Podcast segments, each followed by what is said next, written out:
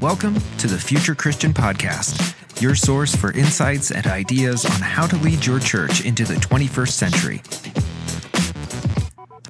At the Future Christian Podcast, we talk to pastors, authors, and other faith leaders for helpful advice and practical wisdom to help you and your community of faith walk boldly into the future. Now, here's your host, Lauren Richmond Jr.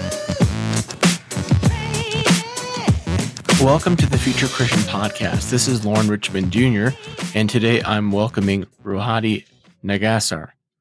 Rohadi's latest book is When We Belong Reclaiming Christianity on the Margins from Herald Press. Rohadi writes and speaks on the topics of decolonizing, liberation, and deconstructing Western Christianity. He has his own podcast, Faith in a Fresh Vibe. He has planted two churches, including an inner city multi ethnic expression called Cypher Church. He has also written extensively in the area of missions and church leadership, including his book Thrive Ideas to Lead Church in Post Christendom, which we'll be talking about today. He lives in Canada on Treaty 7 lands, otherwise known as Calgary, and holds a business certificate from Mount Royal College, a BA in economics from the University of Calgary, and an MDiv from Canadian Theological Seminary. You can find out more about him at rohadi.com and find him online there too. So, welcome to the show.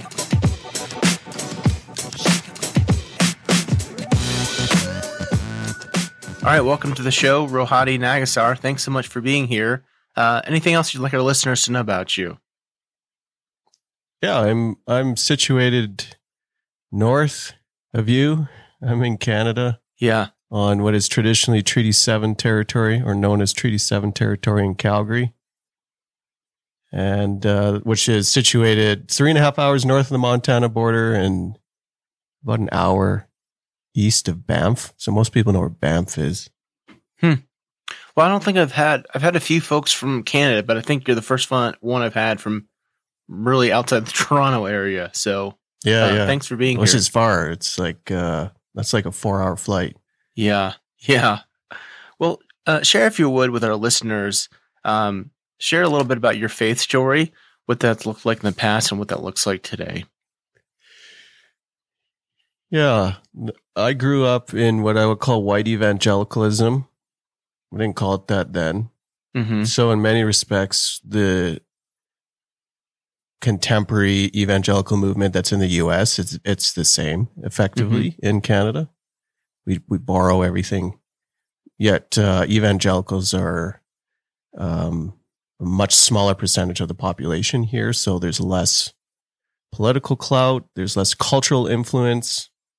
Canada is more of a post Christian sort of world. Um, it would mimic some of the larger inner cities in America in terms mm-hmm. of religiosity. So the, the first half of my life, that's that was my place in space. Knew all the songs, uh, heard all the sermons, read all the books, same mm-hmm. books. So that formation looked uh, very similar if you grew up in that space.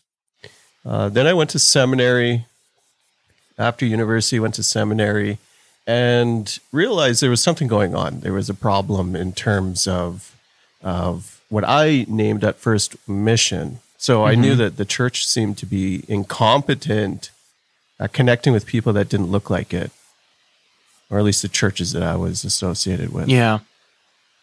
It was a deeper question than that that I realize now, even 10 years after the fact, or 15 years after the fact that I was trying to figure out how I could, as a multi ethnic person, belong ultimately in church spaces, in predominantly white church, where I was situated, uh, white church spaces.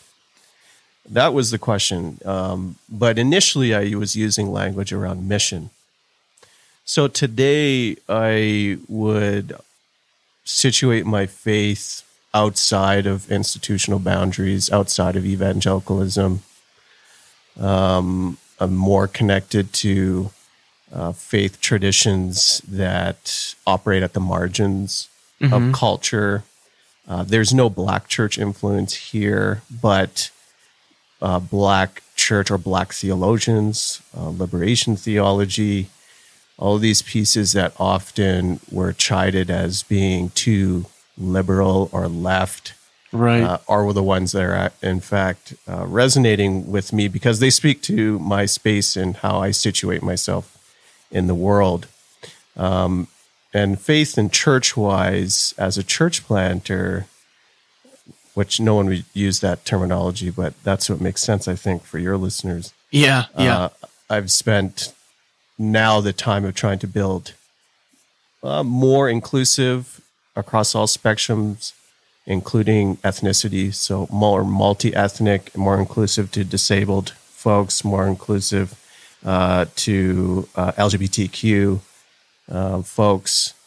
How to build and curate and just rest in those types of community spaces. And so that's kind of where I'm meandering now in a slow and simple and small way. Yeah, awesome. Thanks for sharing that. Uh, share if you would, like a spiritual practice, something that's meaningful for you now.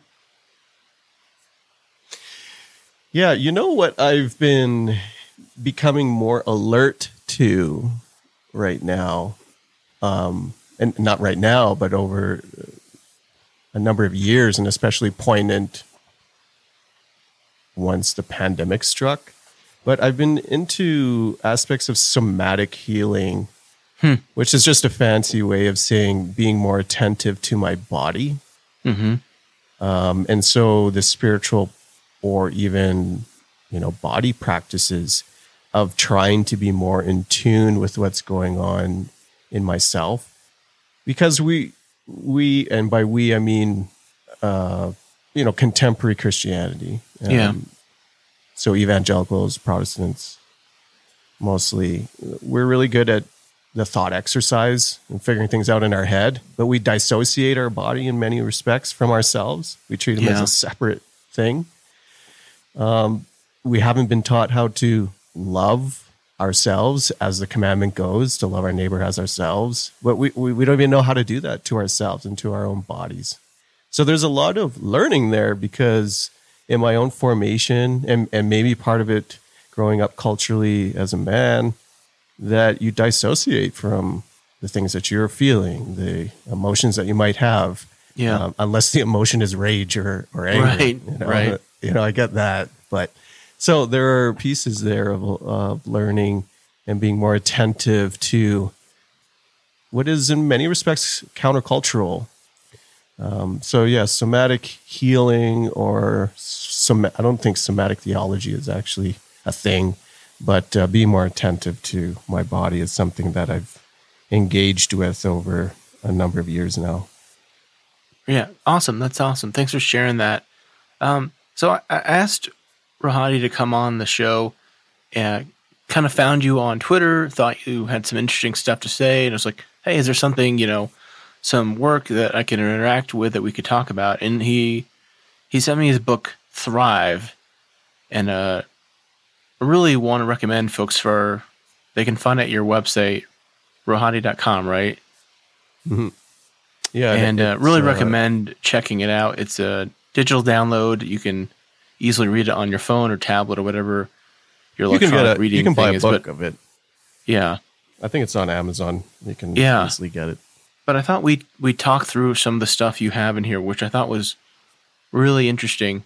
Uh, I, I made a lot of highlights, frankly, in my my highlighting app, and I had to limit it here a bit for sake of conversation timeliness. Yeah. Um, but the first thing that really stuck out to me, and I feel like it's, I don't know what, what you think, like a really um, main theme of the book is that you you kind of point out that common answers to church decline are Christendom centric. Yeah. Um,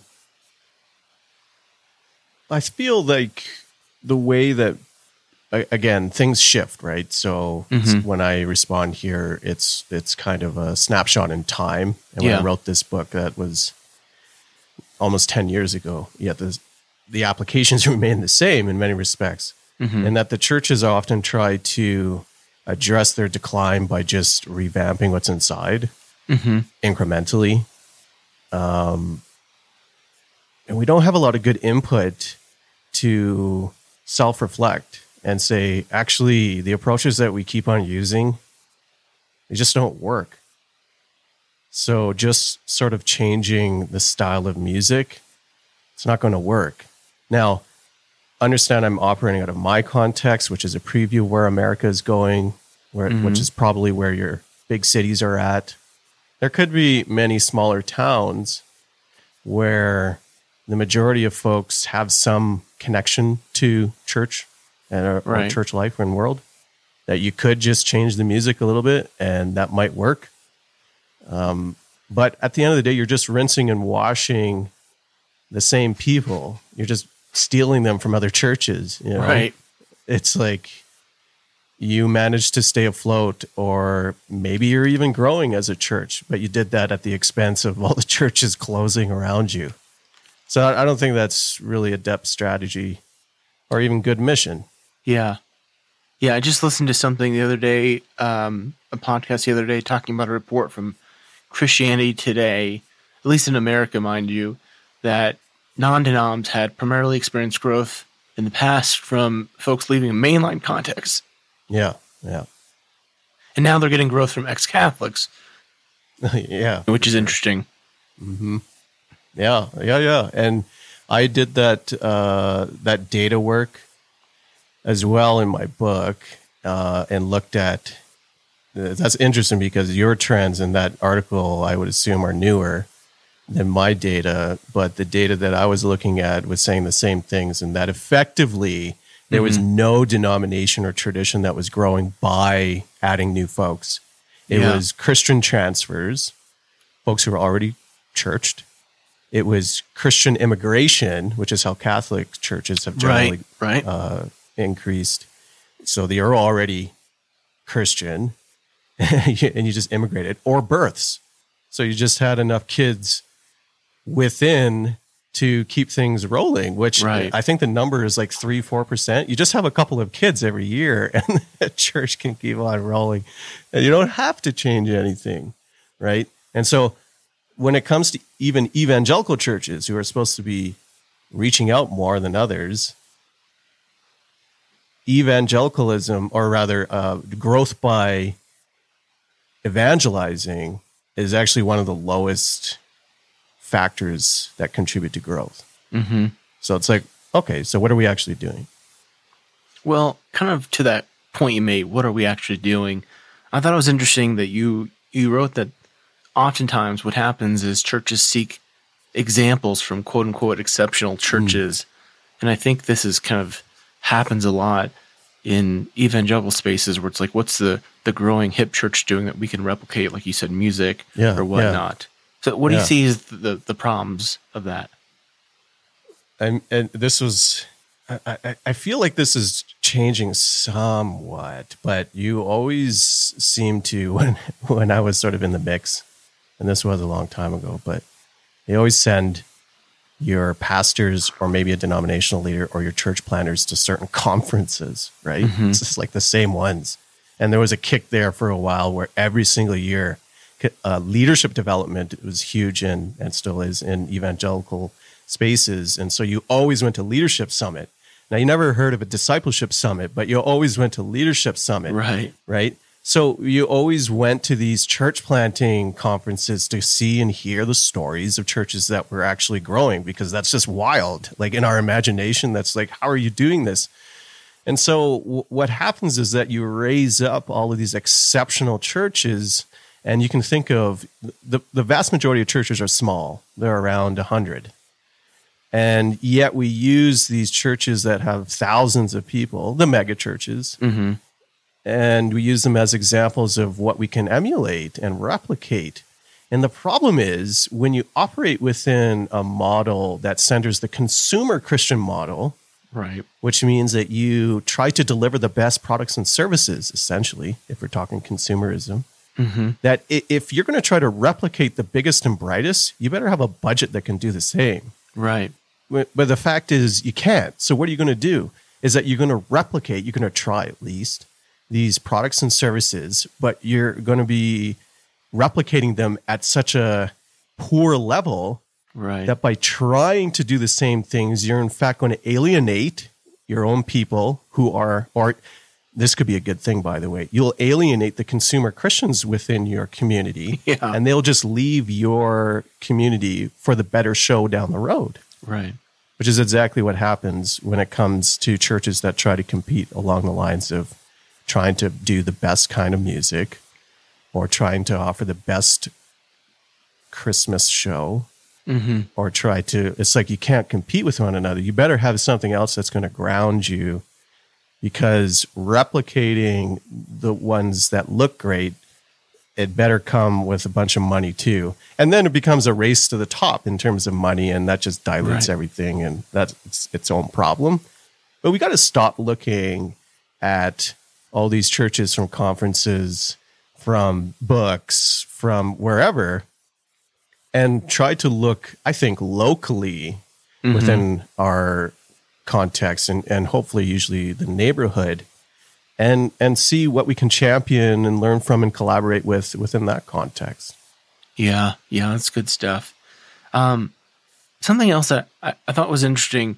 Uh, you write about finding allies in the kingdom, not just those with the same denominational logo. So I don't know what it's like up in Canada.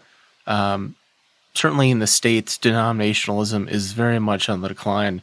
Even still within denominations, depending on the denomination, there can very much be like a, "Hey, we only work with our own," or those very Yeah. much like us. I, I- found your your approach refreshing, and I'm curious, you know, what brought Yeah. that about.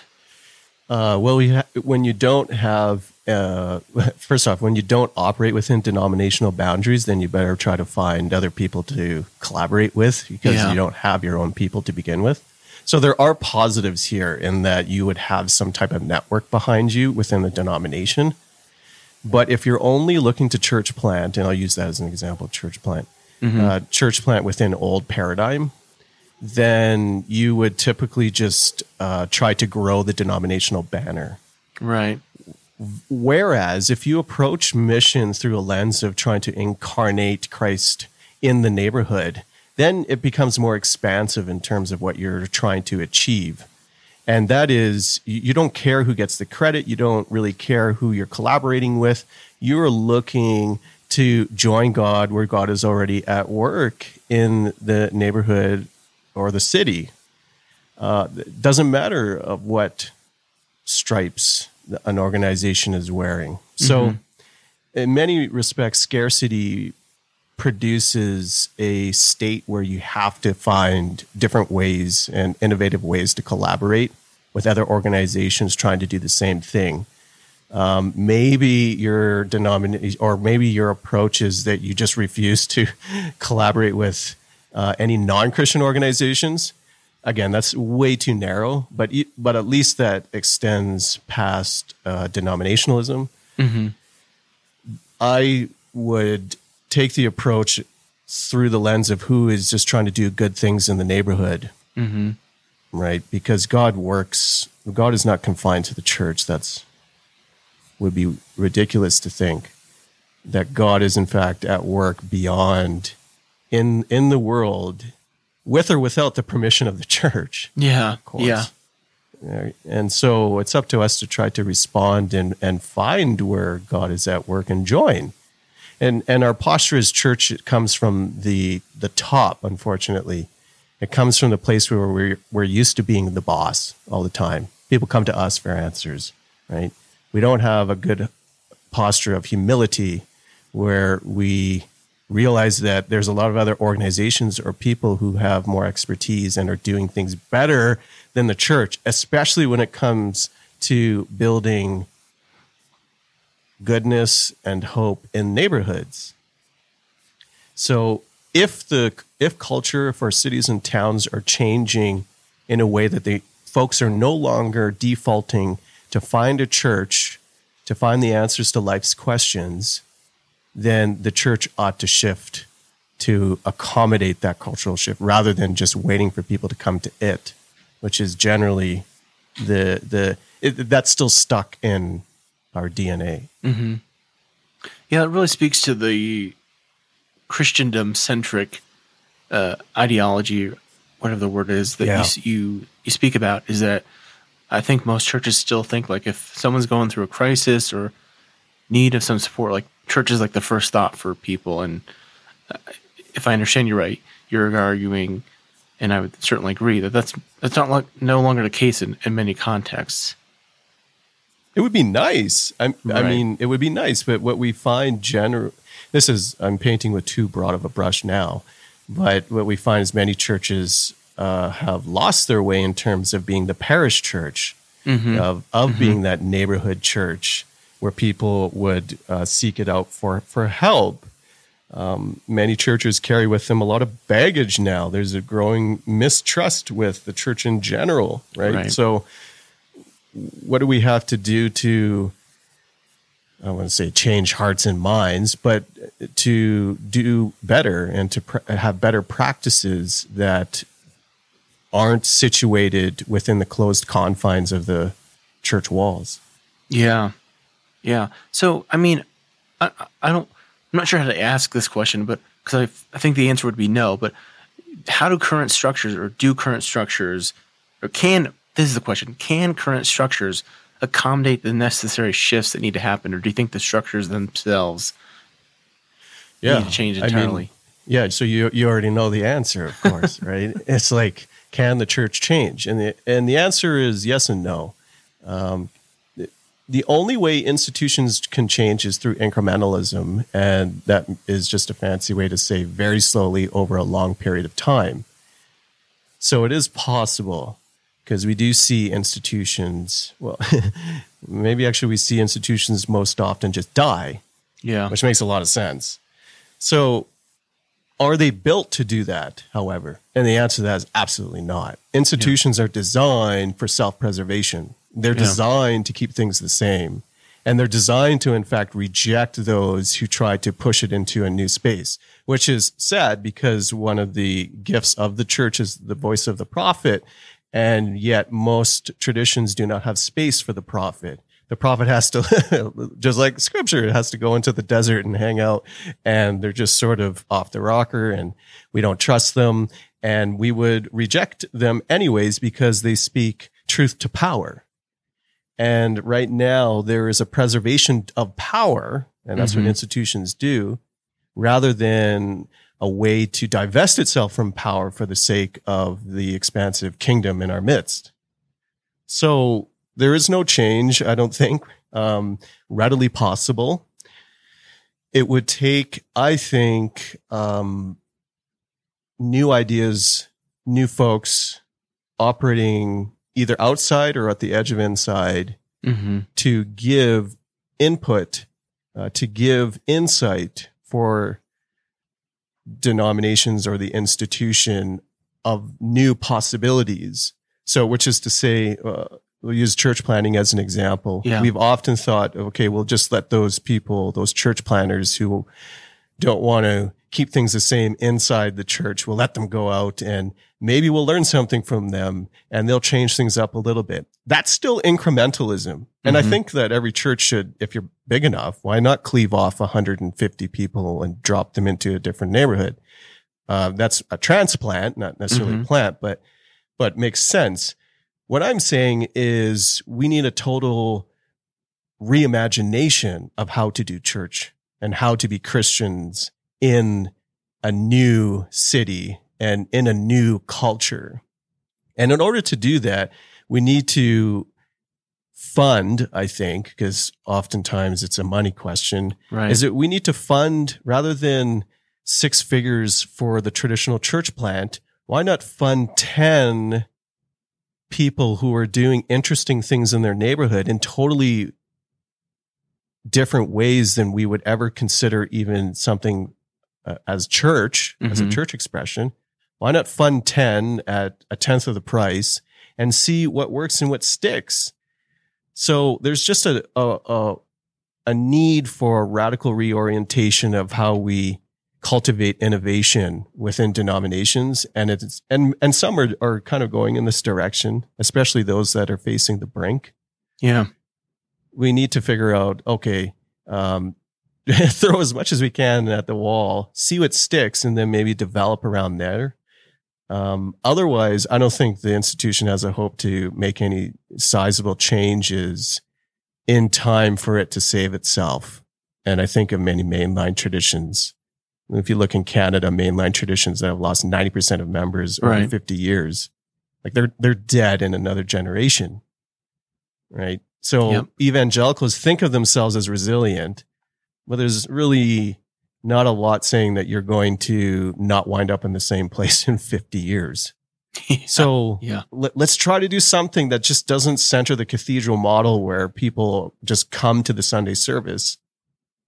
Do something doesn't have to even be big. Like try something where you're really uh, bankrolling new innovative ideas and people, and then use the information that they produce as input of how you might uh, shift the organization or or just continue funding these off the wall ideas because we're not going back to a place where everyone just casually returns to a Sunday morning service. Like Mhm. COVID should have also caught, uh, or sort of, sorry, halved right. the number of people who thought I need a Sunday service. Like, have has your church come back to pre-COVID levels? like many haven't. No. So it's just an indicator of what is to come. hmm And we ought to then figure out what might be the next or multiple next things to try to match how quickly culture is shifting beyond us rather than trying to call people back to something they probably won't. Yeah. Yeah. I appreciate that. I think the PCUSA, the Presbyterian Church here in the States, has done something to that effect where they'll give out, um, I want to say it's like $10,000, I think, to someone who's doing something innovative or new churchy. And uh, if I read your bio right, you have a, a business degree background. So I imagine this will kind of make sense to you. You know, the idea of like throwing all your eggs in one basket and hoping there's a lot of pressure, obviously, for, you know, if you're throwing six figure sal or monies at one project, like that's gotta work. And Yeah. Yeah. You And you, know- have your systems for that and you, Right. you have your assessments for that. Right. Right. So we know to do that. And sometimes it works. Right. Mhm. So that's fine. That's one thing, as you said. Um, in the book, I give the story through a business lens because I don't think businesses, uh, you know, those types of corporate institutions can change either. So what they do instead is they try to uh, pivot and, and create these offshoots from Mhm. them. And so they can respond because that's the other thing with institutions. They can't respond uh, to, to um, Im- immediate problems quickly. It takes it forever to shift. For example, a lot of uh, white churches, how do they respond to George Floyd and and just the movement that sprung up from there? mhm, Very few didn't because they were just trying to figure like how do we how do we pivot? And the institution is not designed to do that. So yeah, the the example of trying to do ten thousand uh, dollars to the small thing. The only thing, so I see that quite often. What's missing, however, the crucial factor here is time. Mm, And Mhm. so we run out of patience.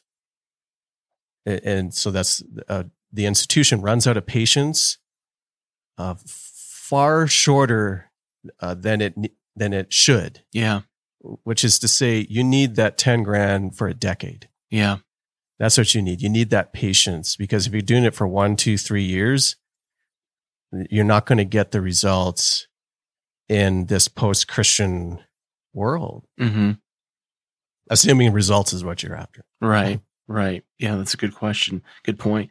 Uh, something else I want to have you talk through is in the book you talk about uh, spiders versus starfish, and then the the spiderfish church.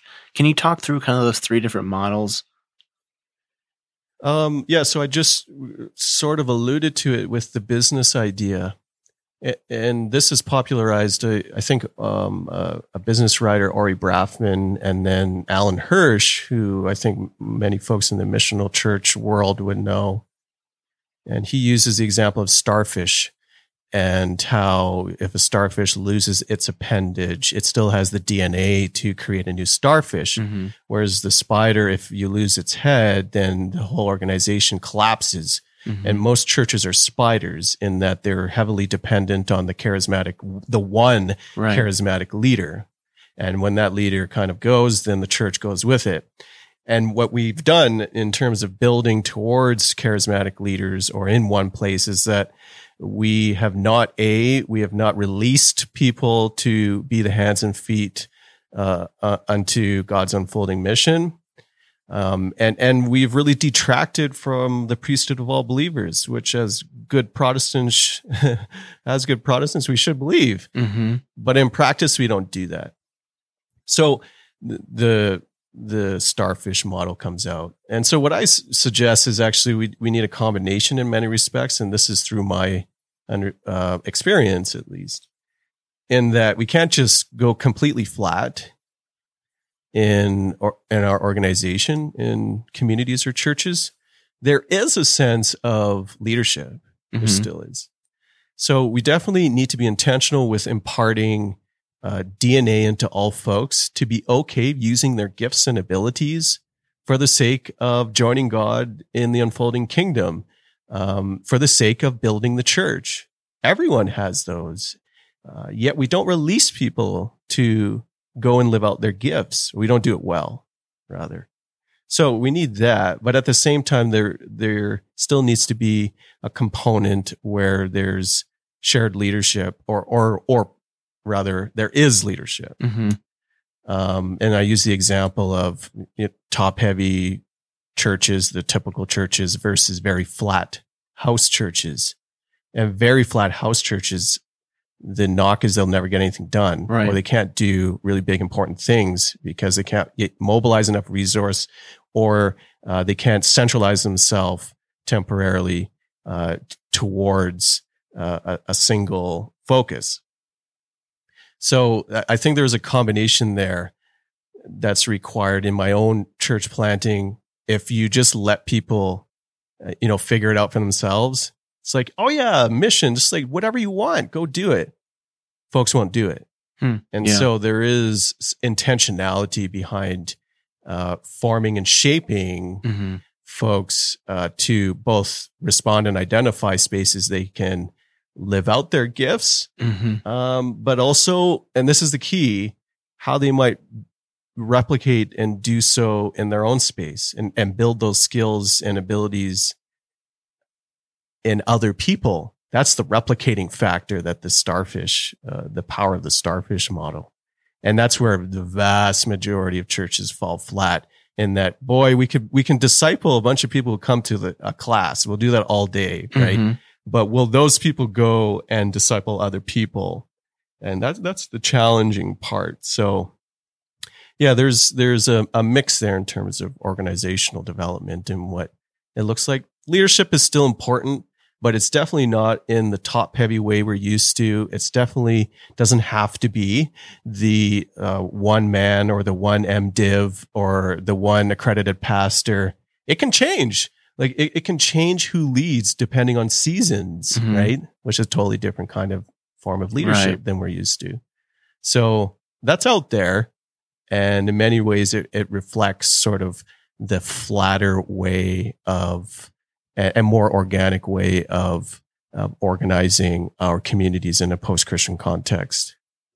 Yeah, I like I like your idea of like leadership changing based on season. If I'm hearing you right, Yeah. you know, I've, It al- can. I've I've often thought that like I, I'm definitely a fan of leadership and appreciate good leadership, but I've often thought like if one person is making all the decisions all the time, like that's a problem. But yeah, and you get paid to do that, right? And that's what the the paid clergy model hmm the, the you are assumed you do that stuff, Right. Right. And so you really got to work against the grain, especially if it's mostly Christians and people who grew up in the church, how they understand how the church should operate. Like that's really hard to change that mindset in that, no, no, no, you can do these things. hmm Yeah, but we pay you to do these things. So why, why would we? And so I'm, I've never pulled in full salary. I, I've never even pulled in half salary. So there, there isn't uh, pragmatic space in our communities where I would do all things. You just Mhm. can't. You have to do them. If you want to do them, you got to do them yourself Right. or find a way for the community to come alongside that. Again, there's formation. You have to build that within the community. You can't just assume people will just sort of figure it out. Mhm. And yeah, I mean, I don't have any uh, uh, notion around leadership development, but I'm just going to suddenly lead. Doesn't usually happen that way. There needs to be empowerment and and some formation around it. But yeah, Yeah, yeah, great, great. Um, uh, something else I read in there that I appreciated was you talking about proximity mattering with people and churches. So I don't know. I I live certainly in the suburbs of the Denver, Colorado area in the metro, and I've gotten in this kick on YouTube of watching like urban planning and transit orient the themed videos. Oh, so I try yeah, to take light rail in my part of the world when I can, um, and kind of bemoan where I live, um, and driving everywhere. So I Yeah. was intrigued by your model of proximity mattering. Talk Mhm. more about that. Well, yeah, I would change parts of what I have written Mhm. because um, I myself have changed in my approach to this because of COVID Mm-hmm. and what it's taught me in terms of inclusion for community, particularly around online. Mm-hmm. So I think given a choice, we would all would rather uh, hang out around the dinner table Mm-hmm. and do life together rather than let's say do an online service. Uh, I think there's just power in incarnational presence Mhm. of touch, of feel, of smell, of seeing one another. Um, but online, you can see one another, Right. and it really enhances accessibility for especially disabled folks. So now my church is only online. Hmm. Uh, we still do in person things when the weather's warm, but it's only online. And it stretches across two different cities primarily. Uh, but would it be better if everyone lived in the same neighborhood? It would be different. Mm-hmm. When I wrote this, I was sort of responding, critiquing what you have described. And that is our cities are definitely built around this inner city and suburban model. The suburbs, in many respects, uh, lack vitality because they lack services, they lack um, density, they're racialized, and so there are there are a lot of problems. Uh, I'm pressing against, I think, commuter church. Um, I don't think there's power in that. I think it's it's more it's pragmatic versus it's a good reflection of incarnational presence. I remember having a conversation with the pastor at a mega church. A mega church in, in Canada is like a few thousand. It's not like the US where it's like 10 or 100,000.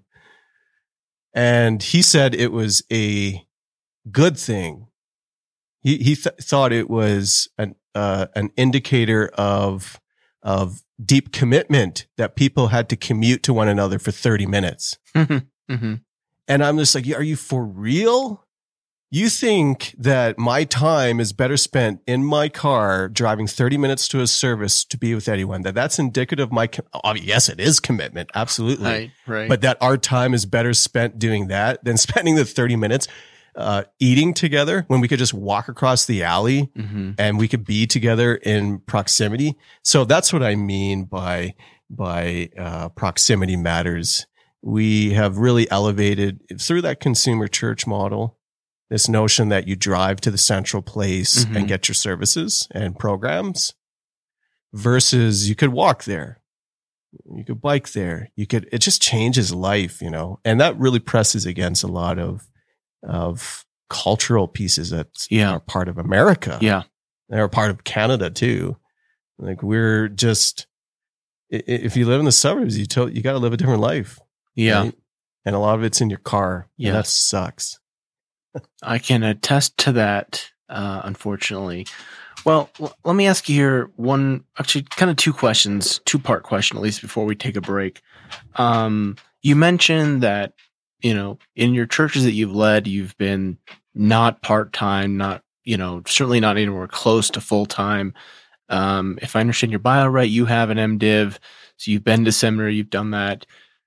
What advice do you have for for pastors or church leaders who are like, "Hey, I need to try to figure out how to make this work financially, but also, um, you know, Mm. I've got my education that I've got to pay for, whatever, whatever." Um, and then let me ask it this way: you, You're right. Sometimes risk takers are left outside to freeze.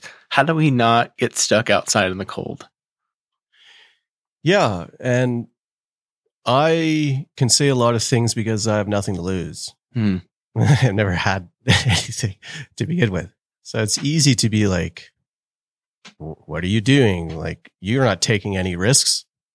And for the pastor who doesn't have transferable skills, is in, has been in the pastorate for decades upon decades, thinking about risking the whole church Mm-hmm. for the sake of a new idea, that's not like you got a mortgage to pay. Mm-hmm. Right. So I don't think that's happening, which is why I would suggest be diligent with trying to fund even a small thing, but Mm. fund something that's an offshoot. Mm-hmm. Now, if you are that pastor who is risk taking, who you have angst about what is happening within either your context, uh, it is isolating to be on the outside looking in. Uh, it's obscure. That's part of it. Mhm. Um, it's not a good part of it. Uh, the, like I started with, the prophets are pushed to the margins. They're sent to the wilderness. You will meander the, the wilderness and it's lonely, which is really crucial. uh, Why it's crucial to find your people as you're venturing, whether they're in house in the church, maybe Mhm. not in the denomination, maybe not, uh, maybe in your neighborhood, to find cohorts along the way, or else you're going to be venturing alone. And that's not good. But to try to start new things in house within con, I don't think you can. I don't, and you might have high vision, grand vision to change what's on the inside. It's really hard to change the DNA of organizations once they're already established, Yeah. including churches.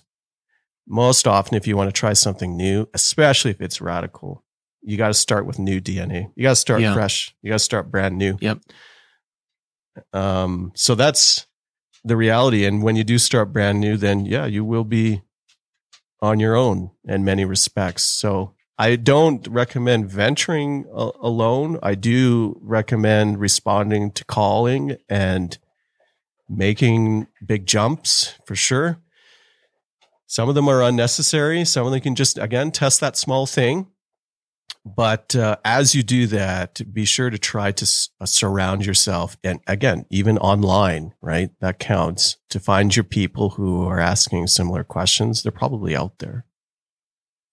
Well, this has been a great conversation. Um, again, the book is Thrive. Check it out at Rohadi's website. Let's take a break and we'll come back with some closing questions. All right, we're back with Rohadi Nagassar. And thanks so much for your time. Really appreciate the conversation and your insights and ideas here. Uh, have some closing questions. You can take these as seriously or not as you'd like to. So, if you're Pope for a day, what would you like to do with that day? Yeah. um, I guess I took this one serious. That's good Pope too. for the day. Um, what what could you do in a day if you're Pope? Yeah. Or what could Obama do for eight years? Right? Did he solve racism? No. Like you can't move institutions in a day. but in in this mythical world that you have posed, right. uh, Pope for a day, uh, I'd sell all the properties and uh, pay reparations. That's it. That's a big day then. That's a big day. It would be. eh? Sign it. You'd be signing. You'd be signing paperwork the whole day. Have hand cramp for sure. okay. Yeah, that's okay. Yeah. All right. Um, a theologian or historical Christian figure you'd want to meet or bring back to life. Um, because we're, I don't know when you'll post this, so I'll, unfortunately I'll date it. Yeah, that's fine. Uh, it's, uh, uh, Monday was MLK Day Right. in, in the US. Um, And so, yeah, maybe the Reverend Doctor, because as I was reflecting on on his life, we're the same age. Hmm. You know, like, and part of that's like, and what have I accomplished? Yeah. But the other, but the other piece is like, and what would he have accomplished? So that would have been something. Hmm. Yeah, that's good. Um, what do you think history will remember from our current time and place? So you mean like broadly, like right now, this snapshot? Yeah, I kind of leave it open ended on purpose. Yeah. Yeah. Yeah. I think there is going to be not a reckoning. We're going to get some more sense of the harm that COVID has caused, Mm. especially for those with long term disabilities. Mm-hmm. That's going to come out and the way that we, and if you want to talk about institutions, how institutional think around the pandemic response from many uh, med- chief medical officers, it it held on to old paradigm and just and this is everywhere. It's like not even places where the government was more right or left leaning, and everywhere I mean in the West, so Canada, the United States. Um, we did such a terrible job in terms of public health messaging Mm-hmm. All over the place. Yeah. And and it just harmed so many people. And and I don't think we've grasped the magnitude of that harm. So I think that's the space uh, and and the kind of a connection to that connection not really. Whenever I talk to Christians my age, Americans, um, not Canadians, almost all of them, and it might be the circle I travel, but almost all of them speak to uh, Trump as the catalyst that changed their faith. Hmm. And so that's a big piece of what was unleashed with um, all that Trump represented when he came into power. Yeah. Um, but I think that's going to be something historically we look back on, even within the church, and be like, wow, Right. like that catalyzed a lot of people exiting. Yeah. And it, then it solidified a lot of people Right. Right. And, and entrenched them. Yeah. Certainly, we're So- seeing that. I don't know what it looks like where you're at, but certainly in the states with Christian nationalism, sort of being like Yeah. the the institutionalization of a, this whole mess. Yeah, yeah. It, it's the permission to do what was already there. Right. Right. And I don't think that it's necessarily been a catalyst to growth. Mm. But like I said, it's entrenched a Mhm. particular way of thinking Yeah. and polarized us. So yeah, th- those are two big ones. That's interesting. I wish we had more time to talk about that. Um, what are your hopes for the future of Christianity? Um, I do have hope. So I just, my most recent book is When We Belong, Reclaiming Christianity on the Margins. And it's written to folks like me and those who've been pushed to the margins by the dominant church traditions to say that Christianity is a religion. It is a faith for those who are marginalized 1st Mhm. The, the, the last shall be first. And so I have hope because I look at the upcoming generation that's even behind me and I see their, their, even their intelligence around mental health and somatic healing and just the theology that they're producing, the types of public theologians we have now. It's wild. I think like you're just like miles ahead where I was when I was your age. So that gives me hope when it, when it comes to seeing new voices and especially voices from the margins. So usually racialized minorities, um, come into the center and start speaking, uh, renewed truth. Mhm. That's to me, that's exciting. Does that save institutional Christianity? Does that save the Presbyterians, the evangelicals, the Pentecost? Does it save them? No, no. Like, and I don't, I don't care if they're saved, right? Because I don't have a skin in that, Yeah. any skin in that game. But I do see Christianity as a as a movement. It's still rolling, right? Mhm. It's still expanding in places outside of the West where it's declining, right? So yeah, there's hope. Yeah. Well, that's great. Thanks for sharing that. I, I think I'm remembering. I think you tweeted something not too long ago, something about um, many interpreters of scripture only have done so from a place of privilege or something to that effect, right? Yeah, yeah. The well, even our traditions in the West, Mhm. in America and the United States, have come through the gaze of usually a white male, Right. Eurocentered gaze Mhm. of understanding Scripture. And these are not people who've ever been subjugated by the state. Yeah. Yet the first three centuries Mhm. of of the writers of the New Testament of the early church, they were marginalized, and so it requires a certain perspective of the world to glean uh, the stories of Jesus of the uh, as Jesus the subjugated in the process of being colonized by Rome Mhm. Jewish minority figure that he is, right? And it produces a different kind of Christianity, I think, Yeah. as well. So, yeah, that it, that's a compelling thing for especially folks who've grown up in dominant Right. or mainline or evangelical traditions that aren't black or orthodox. Uh, there's just different ways of approaching our faith that we haven't even considered or fathomed. Yeah. Yeah. Thanks for sharing that. Well, uh, share if you would where people can connect with you, check out your work, that kind of thing. I'm easy to find if you just Google Rohadi, R O H A D I. Um, I have a podcast as well. I don't, uh, I have a newsletter. I don't blog as much, but I do have a newsletter on the website, rohadi.com. And the podcast is Faith in the Fresh Vibe, where I try to chat about all things decolonizing Christianity. hmm Um, yeah, and, my- and my latest book is is When We Belong, which came out um, May twenty twenty two. Awesome. Well, I really appreciate your time. Really appreciate the conversation. I always leave folks with a with a word of peace. So may God's peace be with you. Thanks for having me, and also with you. Thanks for joining us on the Future Christian Podcast. To learn more about Lauren or the podcast, visit future-christian.com. One more thing before you go. Do us a favor and subscribe to the podcast. And if you're feeling especially generous, leave a review. It really helps us get the word out to more people about the podcast. The Future Christian Podcast is a production of Torn Curtain Arts and Resonate Media. Our episodes were mixed by Danny Burton, and the production support is provided by Paul Romig Levitt. Thanks, and go in peace.